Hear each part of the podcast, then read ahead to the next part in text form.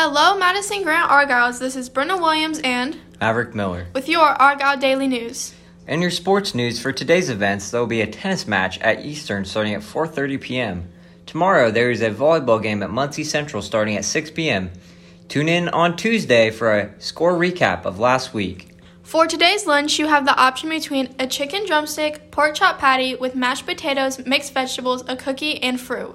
The gym is open during lunch. Remember, there are rules that you need to follow no tagging or chasing, no kicking any balls, and no using the bathrooms on the south side of the gym. If you have lost anything, the guidance office has a large variety of missing items. Check if they have collected anything that might belong to you.